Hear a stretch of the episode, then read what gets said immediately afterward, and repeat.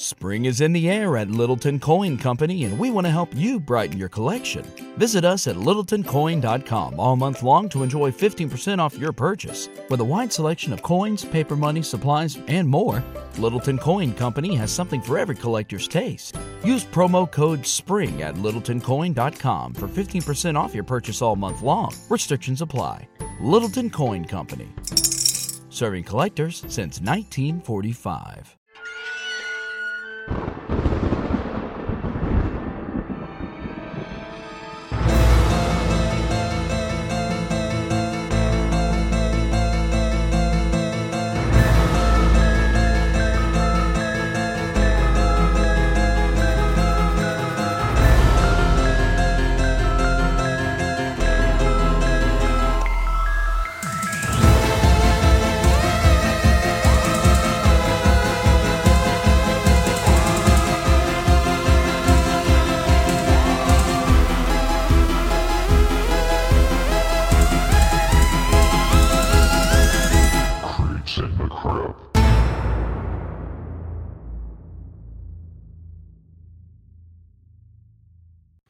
What is up, guys? Welcome back to Creeps in the Crypt. As always, I am Eric, and I am joined by Christian and Sam, who uh, are not in the studio right now because I'm doing this Friday morning when the episode was supposed to be out, and we had some scheduling issues this week.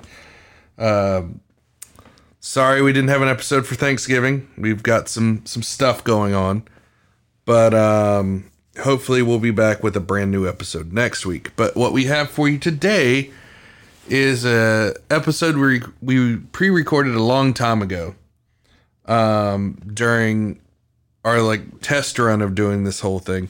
So I figured what better time to put this episode out than cuffing season. So we're doing a serial killer. It's unsolved. It's cold case for Sam. But uh yeah, guys, I hope you enjoyed the Colonial Parkway Murders.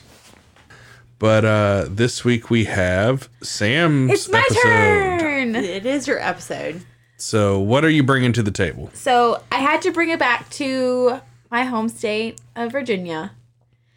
And this happened, I mean, it was back in the 80s, but it was like three hours from my hometown.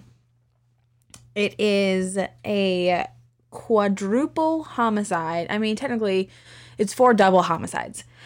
It is the Colonial Parkway murders. And as of today, May 5th, 2021, they are still unsolved. So high head count, not solved. Not solved at all. So, uh, it the Colonial Parkway is a 23 mile stretch of road that cuts through the Colonial National Park in Southeast Virginia. It cuts through Williamsburg. For people who are familiar with Virginia, cuts through Williamsburg. It is a two laned road with a grassy median in between, and uh, yeah, it's about I would say about three hours outside of my hometown of Lynchburg. Oh, I thought you were gonna say the road's like three hours. I was like, no, Jesus no, no, Christ. no, no, no, So you die of boredom. Yeah. no. Basically, I don't think the uh, case solved. They died of boredom. All the died of boredom. right, see you next week. bye. no, no, no, no. Be sure to subscribe to the Yeah, show. make sure we start dropping the socials Rate right and now. subscribe. Yeah, rate and subscribe. No, it's about three hours outside of my hometown, depending on where you leave from, I guess.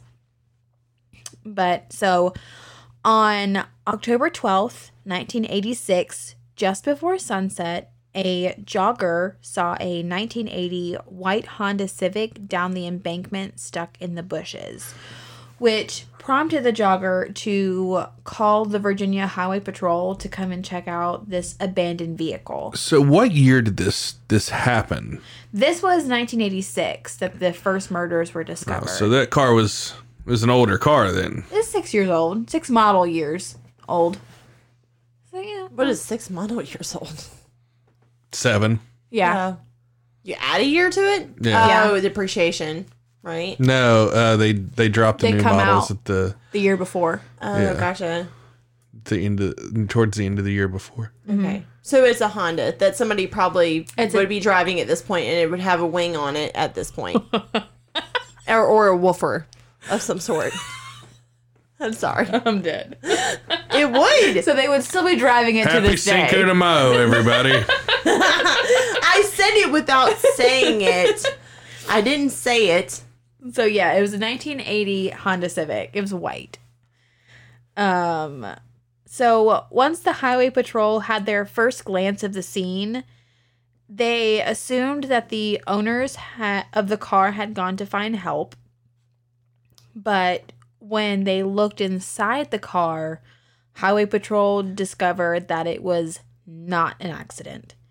Inside the car were the bodies of 27 year old Kathleen Thomas and 21 year old Rebecca Dowski. The two girls had been missing since October 9th after being seen leaving a computer lab on the William and Mary campus, where Rebecca was a student. Kathleen was a U.S. Naval Academy graduate. Police quickly learned that this case was more than they could handle, and they called the they called in the FBI for some help. When the FBI arrived, they took photos, had the car towed to the road because it's down the embankment, like it's in the bushes. the uh, car belonged to Kathleen, and the inside was an absolute mess. The the more they investigated the scene, the more confusing it got. Everything inside had kind of gotten thrown around, but they did find that the keys were still inside the car. A robbery gone wrong was quickly ruled out when the police found the girls' jewelry and their pocketbooks inside. The two women were bound with rope and strangled, and their throats had been slit so deeply that they were almost decapitated. It was OJ. I have my own theories about that. Is That's it- not this podcast. Is is it? It was there a white Bronco in the area? Well, There's a white Civic. Uh, Talk Murdy did just drop our OJ episode. A shameless plug. Oh shit! Um, but yeah, I don't think OJ did it. Um. Anyway, so Uh, he did come out with. Hold on. He No. did come out with a book. Sidebar. no, Sidebar. no, no. Okay, continue on the sidebar. It was Ron Goldman's family that was um awarded rights to the manuscript, and they edited the manuscript and then released it and renamed it, saying "If I Did It: Confessions of a Killer." Anyway, it's Well, my she senior make project. it a stallion like. eh. that's like the that's I like don't the know, twenty man. one twenty one. This like, was my senior year project. Was the All OJ right. case? So We'll your have girl, to do an episode on OJ. your girl is deep into the OJ. We'll have to do an episode on I'm OJ. so Simpson. down. Um, don't even get me down this rabbit hole. Yeah. Don't even all get me down it. Let's do Okay. these Parkway murders. Yes, the Parkway. So they were almost decapitated. anyway. um Rebecca's body was in the back seat and Kathleen's was found in the hatchback. Police speculated that the murders had happened somewhere else and they'd been dumped in the car because there was no blood found inside. Whoever killed them doused their bodies in diesel fuel, and there were matches found in and around the car. So the killer did try to burn the car with the fuel, but they failed to do so.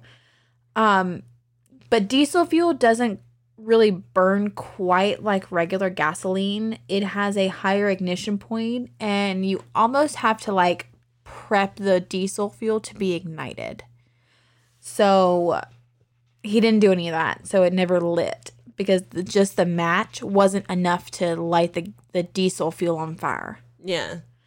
Um, nothing inside the car pointed to a specific suspect. Investigators hoped that the autopsies would shed some light on who their killer was. But the autopsy showed that the women had been deceased for at least 24 hours before they were discovered. They were likely murdered the night they were last seen leaving that computer lab because Rebecca had class on October 10th, which was a Friday, and she didn't show up for it. The partially digested food in their stomach showed that they had a meal shortly before their untimely deaths. Their autopsies also showed that they were strangled in addition to having their throats slit. So this guy was like really fucking This was like going a for it. yeah. He this this guy is like rage fueled. I get that. I get into that in just a second. Um, so keep in mind that the killer tried to uh, push the car into the river. Then he tried to light it on fire. So it could be the actions of someone who doesn't quite know what they're doing yet because the MO is so all over the place. It f- sounds like he's just a fuck up. Like he is fucking this up. This is definitely a first run. Yeah, it's like a dry run. Yeah. They A very dry run because it didn't light. it nothing nothing happened. It was, it was dress rehearsal. it was dress rehearsal. Oh my god. so Break a leg, slit a throat. Something else. whatever you want. Whatever you want. whatever. Whatever you want. Strangle somebody. Yeah. So they were able to find a piece of evidence on Kathleen. It was a one inch piece of plastic line or rope. They believed that this was the type of rope used to murder both women. They also had a number of bruises on their bodies, suggesting that there was a struggle or they were handled pretty roughly. There was even a handprint on Kathleen's butt. She did have what appeared to be a defensive wound on one of her hands. It was a cut in like the webbing of her fingers, but that was the only gotta defensive hurt. wound. It was the only defensive wound between the two women. So that's a little strange. One pretty much gave up and said, I'm going to die. Yeah. And then the other one said, I'm not going out without a fight. Yeah, the one that went to the Naval Academy. Yeah. Was like, nah, dude. Well, that's I don't know. I've got a paper cut between my fingers before. Mm. That's some painful fucking shit. Mm-hmm. Yeah. So neither wom- neither woman was sexually assaulted. It's speculated that this might have been a hate crime because Kathleen and Rebecca were girlfriends. They that wasn't something that you just like put on display in the 80s in Virginia. I mean like not saying there's anything wrong with it, but like that just wasn't something you did in Virginia in the 80s. I was going to ask you if they were lesbians. Yeah, they were. So what's what's strange is it sounds like the really it could have been like a a BTK situation where it wasn't about like the rape that got him off it was uh Yeah. the binding and torturing aspect cuz uh I know Dennis Rader actually would come too in the act. yeah. So I feel like it it could be like one of those type of situations where it, penetration didn't need to happen. Like the rape actually didn't need to happen. Right. It was, It was like the act of its of the murder itself Right. like was enough. Because he could just like replay that in his head. Yeah. Like The as a movie reel. enough. Yeah. Like he could play it in his head as a Yeah. reel and be like, just get off on that. Yeah. Wow. So, uh, police did wonder if Kathleen's ex would be jealous jealous enough to murder her and her new girlfriend. And this was the most popular theory in this case until police learned that Kathleen's ex was actually the one who introduced her and Rebecca. And she was happy for them. Rebecca's ex, however, was a hot headed Muslim man who didn't believe in homosexuality, but he was Switch hitter. yeah. Um, but he was two hours away in DC on the night they were thought to be murdered. So he had an alibi. Um, they were so at this point they're now out of suspects and they're out of leads. Their only option is that a stranger did this. But how do you track down a stranger? Luckily, the FBI had this brand new branch called the Behavior Analysis Unit, or the BAU, as in, yes, the BAU from Criminal Minds. Um, there's also a show called Mindhunter, which kind of like not document. One of my favorites, Ed Kemper. Yes, was he was one of the helpers. He, Yeah, he was a I wouldn't say a producer, but like an asset for the Yeah. show. yeah, which was I love Ed Kemper. He's one of my favorites. He is a personal favorite, and when we do that episode, it will be a joint effort between the two of us. I kind of want to sure. write to him Oh, because he'd he'll probably write write back. you back. I yeah. I'm writing to him. Fuck it. Let's Do do, it. it. I'm Do writing to Ed Kemper. Right. Uh, Jennifer? But yeah, if you haven't watched Mindhunter, hella good show. It is very good. Um, in 1986, the BAU was still very new, but they were able to try and profile this murderer. And here's a few things that they found to be most interesting. The piece of plastic rope slash line that was found in Kathleen's hair was most likely a nautical line. The diesel fuel that was poured onto the bodies a lot of boats tend to run on diesel fuel and you didn't you, you didn't find very many diesel running cars back in the 80s like mm-hmm. i'm talking like 12% of cars ran on diesel in 1998 so take that for what you will. The cuts made on the women's necks were made with an extremely sharp knife. So not your common pocket knife or kitchen knife. Probably like a hunting knife, I would say. I would I was thinking like a scalpel type sharpness. Um, to cut through though, you need a Something super sharp. I'm just saying not like not scalp- even sharp, but like a scalpel wouldn't cut all. Like you said, these women were almost decapitated. almost decapitated. I would say it was probably like a Bowie uh, Bowie knife or some type of hunting knife. Something with a thick enough blade So- to like. something where you can get enough like Leverage. leverage to fucking really do some damage. Yeah. Um it's similar to ones that you would use to gut fish. Okay. Um Yeah, so like a a boning knife type of deal. yeah. yeah. Although I said a Bowie knife, I was like, I don't know what that is. Um, all of this pointed to someone who was on the water often, maybe even works on a boat. Someone who lives paycheck to paycheck, possibly hates women or specifically lesbians. When this profile was first delivered, there were a few suspects that came to light, but no one panned out and no arrests were made when the when those leads didn't pan out, the FBI started to look at the rangers that responded to the scene that night. This is when they started to look at the fact that Kathleen's wallet was out and open, but nothing was taken from it. Could some kind of authority figure approach them and ask for some kind of identification? One of the rangers named Clyde Yee passed a polygraph and was ruled out as a suspect. Slowly, leads dried up, and Kathleen and Rebecca's case went cold. The FBI and the state police believed that that it was an isolated incident and said so in a press conference.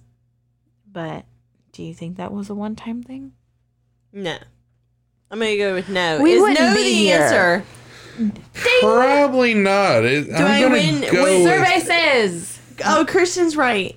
exactly. I'm gonna I go with this was not a one time thing. you would You be know, correct. one and done is not how you do That murders. is never a good thing. No. Like I feel like when a serial killer finds a good hunting ground, And the Colonial Parkway is primed. Well, at least back then, it was primed for hunting grounds.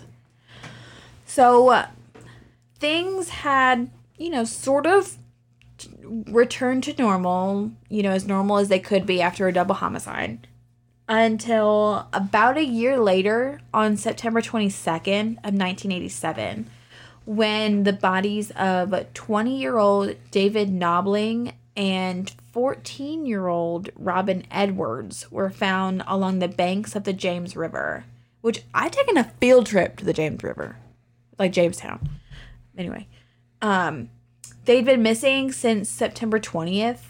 They were last seen at a local arcade with David's brother and a kid named Jason that Robin had gone on a date with. Robin had a history of running away, so when Robin wasn't in her bed later that night, it wasn't a huge shock to her family. It was kind of like an. um, Wait, isn't this chick like 14? she's 14, yeah. So it's not a huge shock that your 14 year old is not in their bed.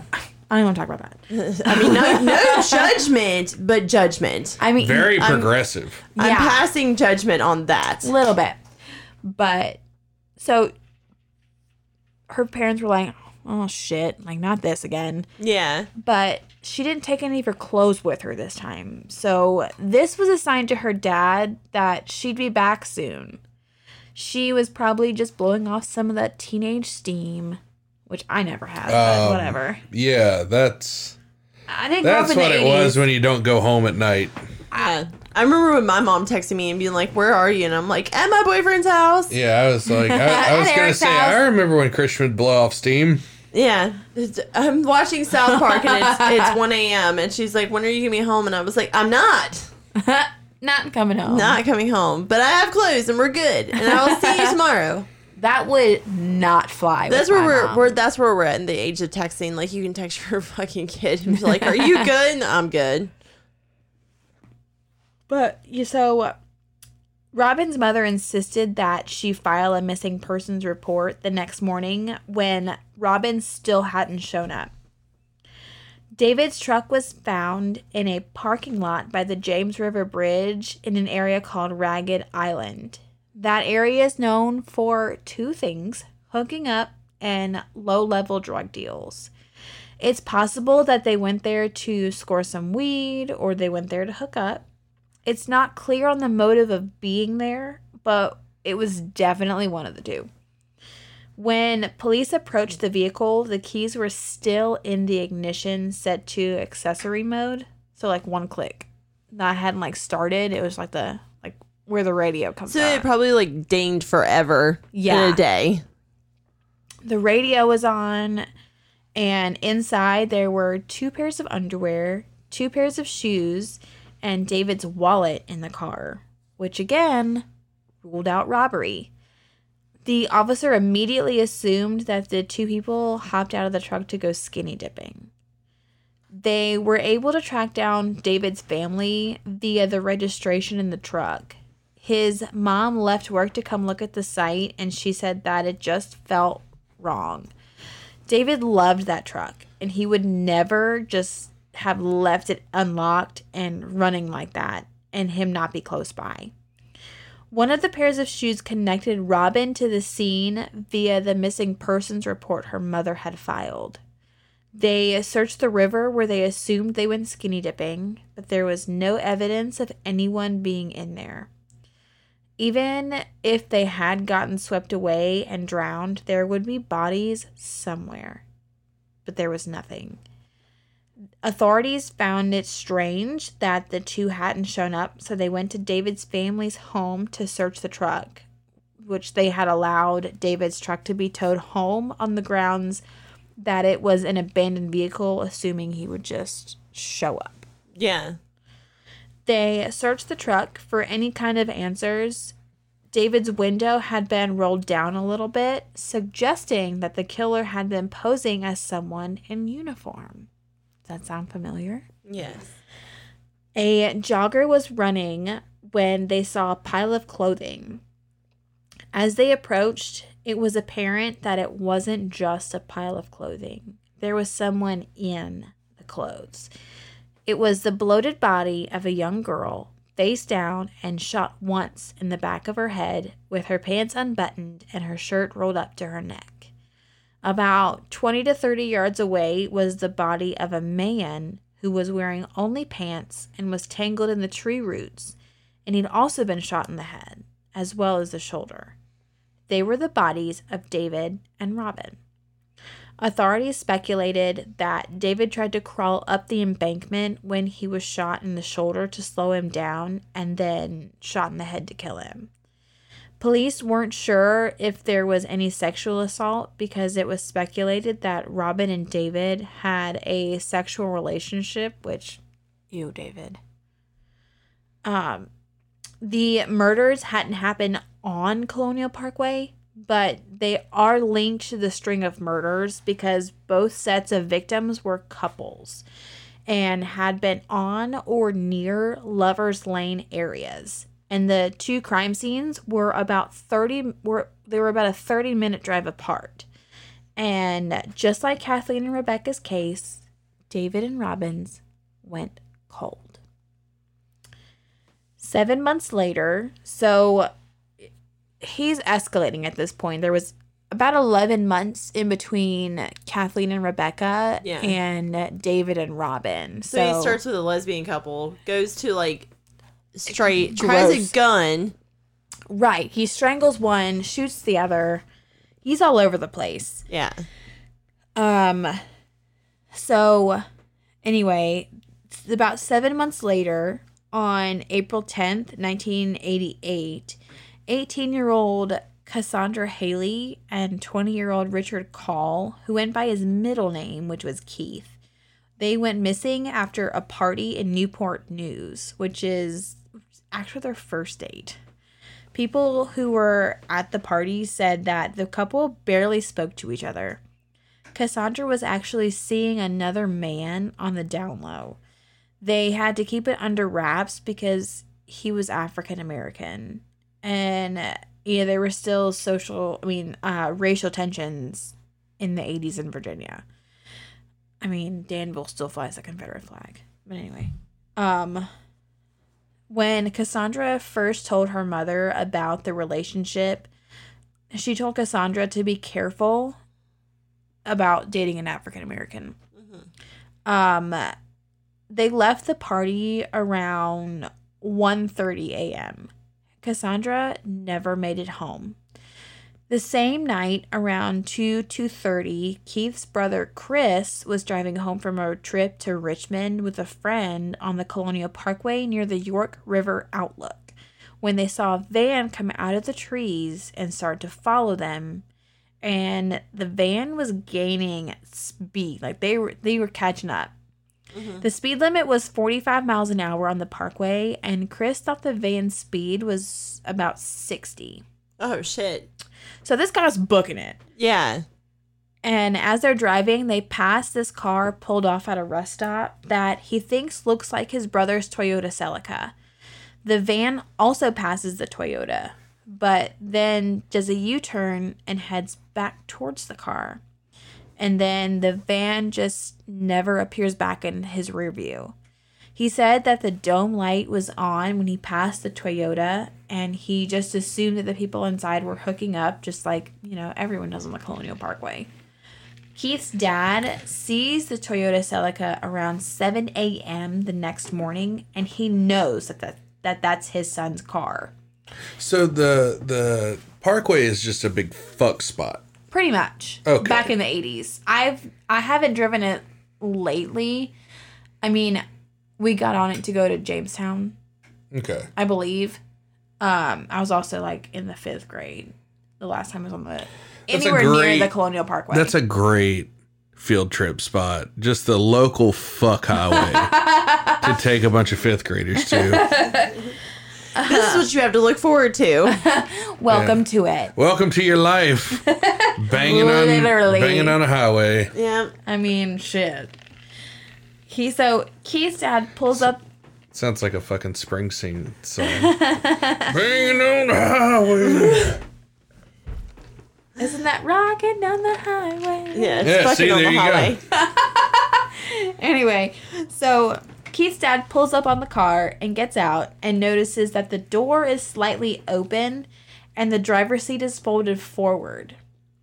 He moves the seat back and looks inside the car and sees some beer cans, a jacket, Keith's gold watch, and Cassandra's pocketbook. He assumed that they were on the beach doing whatever young adults do on the beach and left their things in the car. Keith's dad then leaves and continues his on his way to work. About an hour later, the area is dubbed a crime scene. But there's something strange about the inside of the car. It turned out that there were more items in the car than what Keith's dad originally saw when he was there earlier. The keys were the were in the ignition. There were clothes in the front and back seat.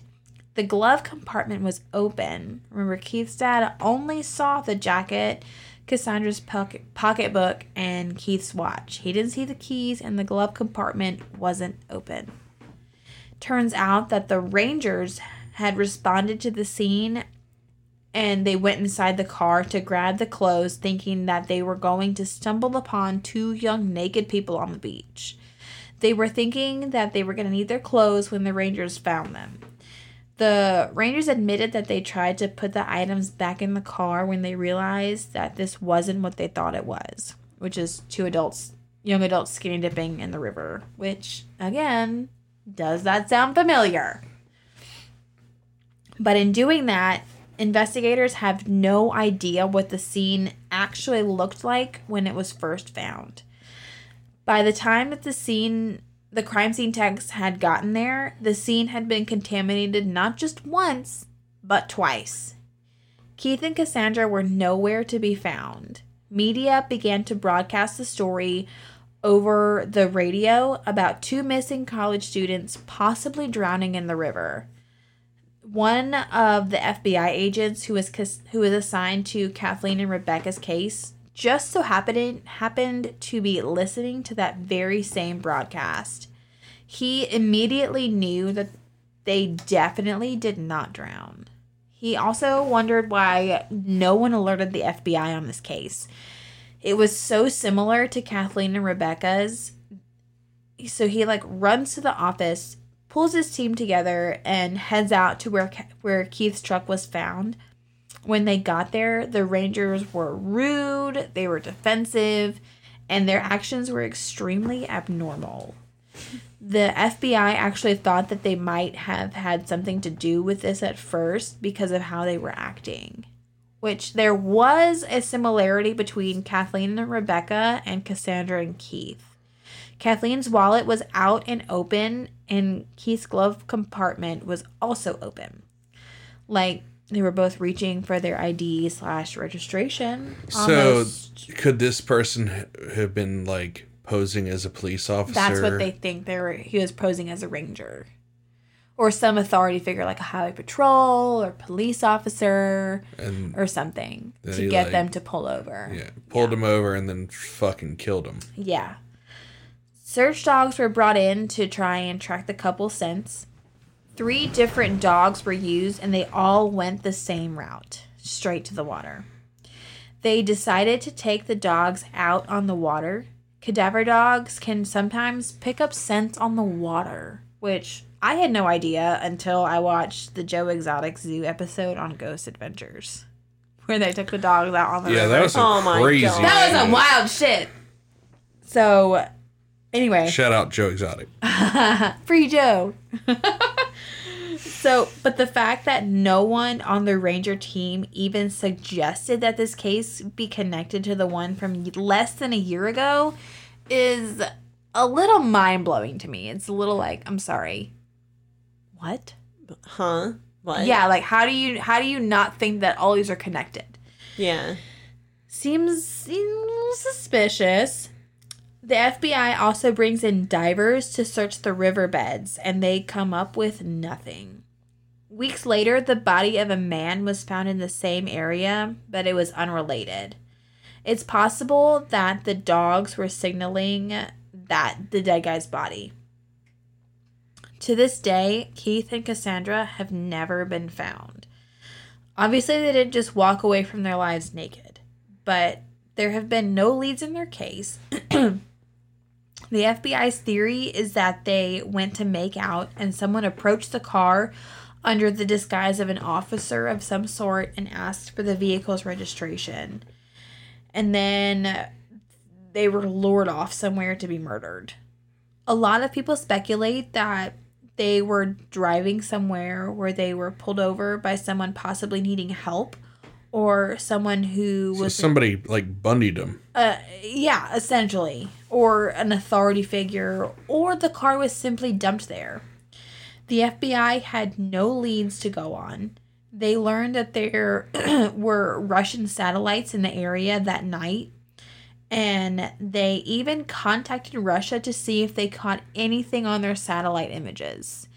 The Russian government, That's interesting because that's cold. That's like the height of the Cold War. yeah, So to reach out to Russia in that time to try to solve a figure this out, case.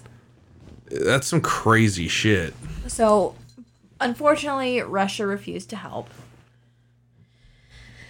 Which It was the. Russians. You fucking Russians. My best friend's Russian. um, but there was one sort of eerie lead that the FBI decided to follow up on. There was a guy driving around the parkway in a van with a license plate that read "Eat them." They ran. Oh, that's not foreboding and ominous at all. They ran the plate and tracked down the owner, and it matched up with a peeping Tom case. He would walk up on people as they were making out or hooking up. They do a drive by and see him washing the interior of his van and taking out the upholstery. They run around frantic trying to get a search warrant for that van, but eh, they do, but they don't find anything. He did have weapons, handcuffs, and some very violent porn in his possession, though. Violent Ooh. porn. All right, I'm just intrigued. Regular porn, but Do they go into detail on that? They do not. I'm sorry. I'm sorry, It's unfortunate. they really missed the mark. he was. How are you able to provide a good place for somebody to stay if it doesn't have violent porn? uh I know, the audacity. The audacity. What want- kind I of want some road Max work is Hardcore. This? What kind of place are you running here? I know, right? What kind of parkway are You're you getting running one here? star on Airbnb. Oh my god. Could you imagine somebody like rated the parkway like one star, like did not get fucked here, would not recommend. Did not die here. Yeah, did not, Colonial Did not Park- get to rape and murder anyone here. Would, would not, not recommend. recommend. He was in the area the night the night of some of the murders, and he did fit the description of someone who works on a boat or is on one frequently that the FBI profiled in the first case.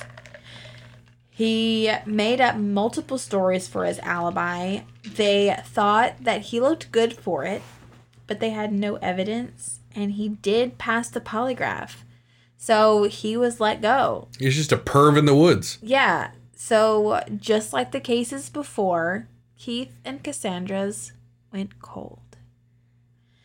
Labor Day weekend of 1989, about a year and a half later, so he's decelerating. First, it was 11 months, and then it was seven months, and now we're about a year and a half later. So he's hitting like a lot of cooldown periods. I have a theory for that, and just we'll get to that. Uh, We'll get to see, that. anytime I'm not like informed on these things, I end up stepping on so much shit. I know. Just give me So a it's minute, normal. Eric. So it's I'm just, just normal. I'm just, me rushing to minute. the to the end. Give me a end. minute. Just, just She's it'll, been there. It'll all come together All right. in your mind in just a little bit. Labor Day weekend of 1989, 21 year old Daniel Lauer and his brother's girlfriend, 18 year old Anna Maria Phelps, were driving to Daniel's brother's house in Virginia Beach from where they lived in Amelia County, which is just outside of Richmond. They should have arrived in Virginia Beach within a couple hours, but they never made it. Clint, who is Daniel's brother and Anna Maria's boyfriend, he decided to get in his car and go look for them. Maybe they had broken down and were in need of help because it was still the 80s. They didn't have cell phones. Um, after driving a ways, he decided to turn around and head home. On September 5th, they were reported missing, with Daniel's car found at the New Kent rest stop on I 64, right where Clint had turned around. It was found on the acceleration ramp half off the road next to the exit and no parking sign. The keys were still in the ignition and the driver window was partly rolled down. But the strange thing was the car was pointed westbound, the opposite direction of where they were supposed to be going. That kind of confused police. Also, Daniel's wallet with the money he had gotten from working with his dad, which is about $800, and Anna Maria's wallet were still in the car. just like the others. This case wasn't immediately connected to the others because it was about an hour away from where the others happened. It was unclear if Anna Maria and Daniel were pulled over and then were murdered at the rest stop or if they were murdered somewhere else and then brought to the rest stop. It would be about a month and a half before their bodies would be discovered. On October 21st, 1989, hunters on a logging road about a mile from the rest stop where the car was found. They discovered the bodies covered in a blanket from Daniel's car. The bodies were so decomposed it was difficult to determine the cause of death or if there had been any sexual assault. There hmm. were what appeared to be stab wounds on Anna Maria's bones, but just like the last three cases, this one went cold too. Police are finally linking all of these murders because of the distinct similarities in each one. They were all couples, no valuables or money were taken. The victims were killed in or near their cars, and there was no evidence of sexual assault. Although there are some people that think that it was the work of two or more serial killers, specifically because of the fact that the way the couples were murdered weren't the same. Kathleen and Rebecca were strangled and had their throats slit. David and Robin were shot. Cassandra and Rickard, Richard were never found. Anna, Maria, and Daniel were both thought to be stabbed. Double murders are also really rare. Lover's Lane murders are also really rare. I mean, I guess so. That's just what the statistics say. But they have the Zodiac who killed on Lover's Lanes, and then this guy killed on Lover's Lanes too. So I'm not really sure how rare it can be. Um, what you know, like what are the odds of these four crimes not being connected? So I have a theory Okay. just from like listening to this. Um, I think the first one might have been a one-off, Yeah. and the the three preceding that were realistically probably a copycat Uh-huh. or some or something of the sort. Um, or it's just people that know that you could go kill some kids up at uh Colonial Park. Well, they also all happened in the spring or the fall on holiday weekends.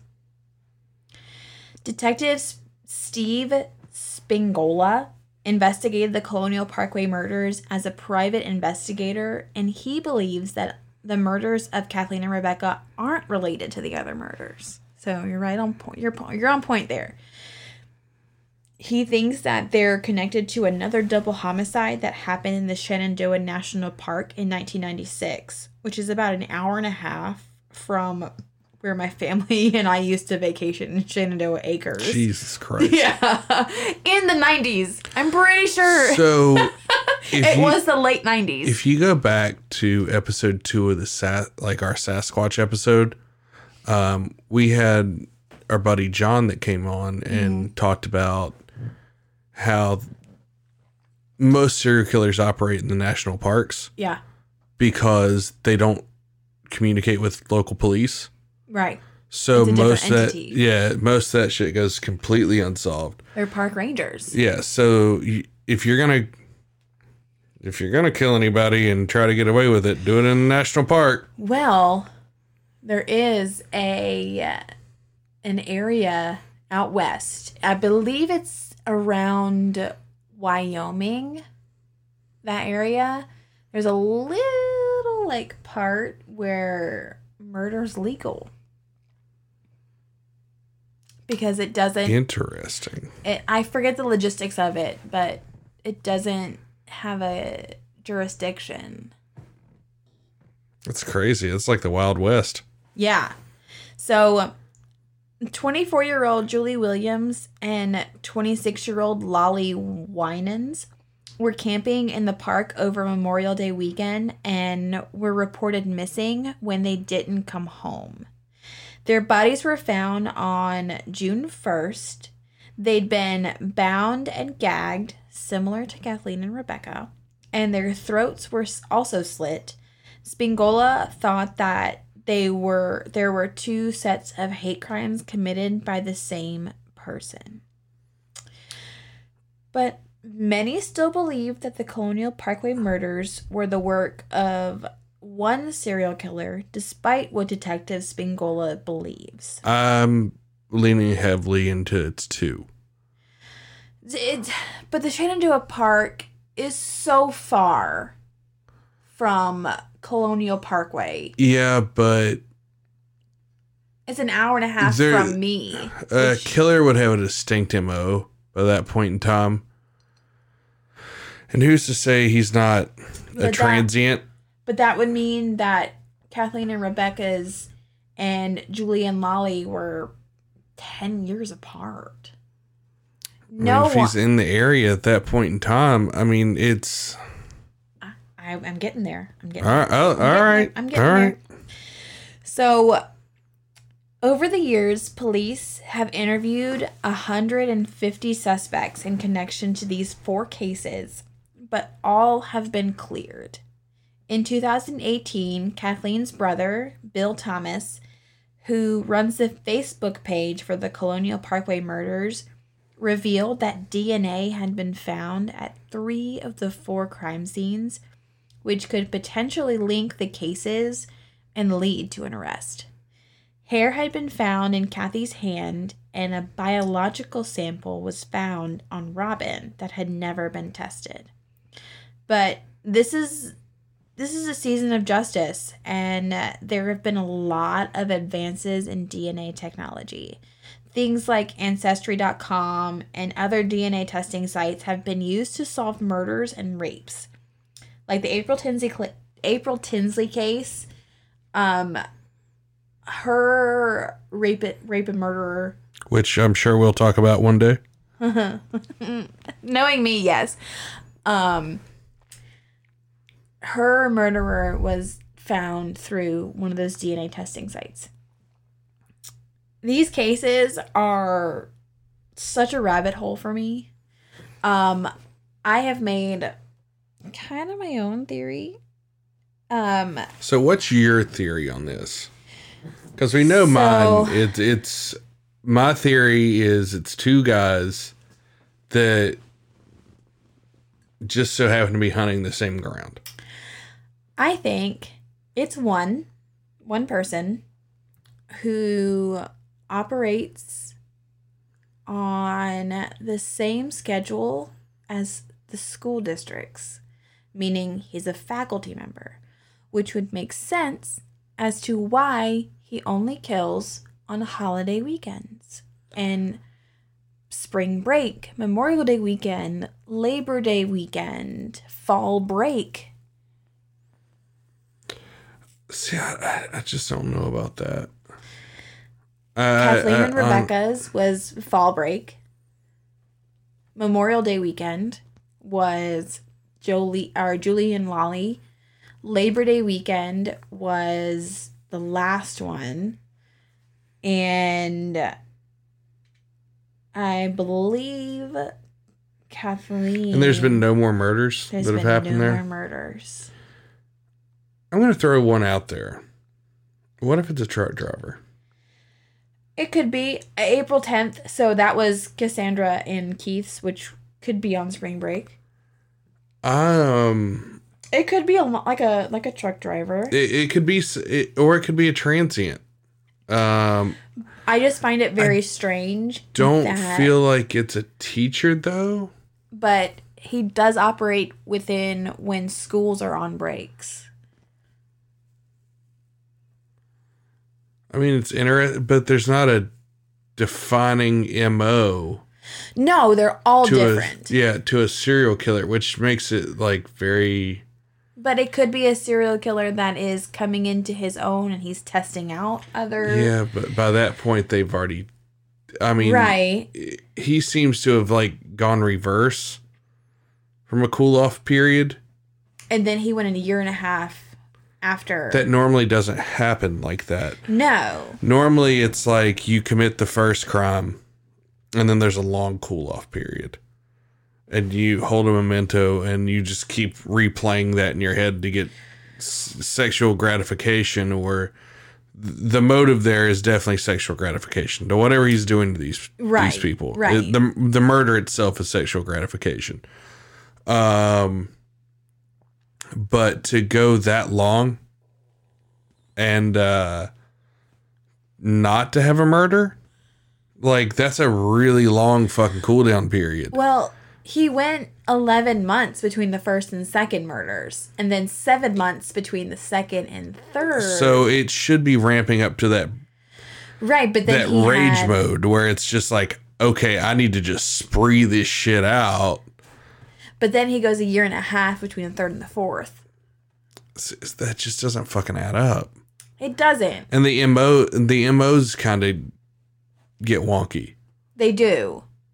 But do i think it's I'm gonna- multiple people 100% see, I don't know because Israel Keyes had kill kits stashed all over the country with all different sorts of killing methods in one bucket. And none of his were killed the same way. All of is that his the kills dude from alaska Yes. Not the butcher baker of Alaska, but No, he no, was no, from Alaska. no. Is- yeah. Yes. He was He's the one that killed that girl at a coffee shop, Samantha, right? Yeah, Samantha Koenig. Yeah. I have a problem. What? I have way too much true crime. too much crime knowledge. I'm right there with you. I get this is this is like this is like my baby. Like our other show is just me fucking around having a good time with friends and shit. And, Like this is the one I actually like. It, this is this is like my bread and butter. I fucking love true crime. I, I can swim in this shit all day. Same. As somebody who was uh, criminology major in college for two years before I switched to marketing, uh, I may have missed my calling. Same. I feel like I should have been in the FBI for real. Uh, yeah, serial killers are kind of my thing. I love that and school shooters. School shooters were a big thing for me. The anniversary of Columbine just passed. Mm, yeah. But uh so you think it was a school faculty member, I think it could be. That it wasn't really touched on. It was something that I realized that I mean Labor Day weekend, Memorial Day weekend, fall break. Do you feel like that would be the easiest time for victims though? If you look at it as like the wound wounded gazelle, right? the kids are out of school, they're going to be out out in the woods fucking. Right. It's it's like, all right, well now I can go get them, mm-hmm. type of deal. Mm-hmm. Just easy targets. Right. The, the kids who stayed home or the, the kids who live here who don't go home. I mean that I mean that is their home. So like they don't they don't go far. Yeah, And you know, there was never another sighting of that white van who tailed um Clint, uh, not Clint, um Keith's brother. It- it's it's really intriguing, um, on a level of could it be two different serial killers using the same saw- stalking ground? I mean, I'm not saying that that's never happened before. No, it it definitely has. If you look at California in the the 60s and 70s, That's where all the fucking serial killers were. yeah.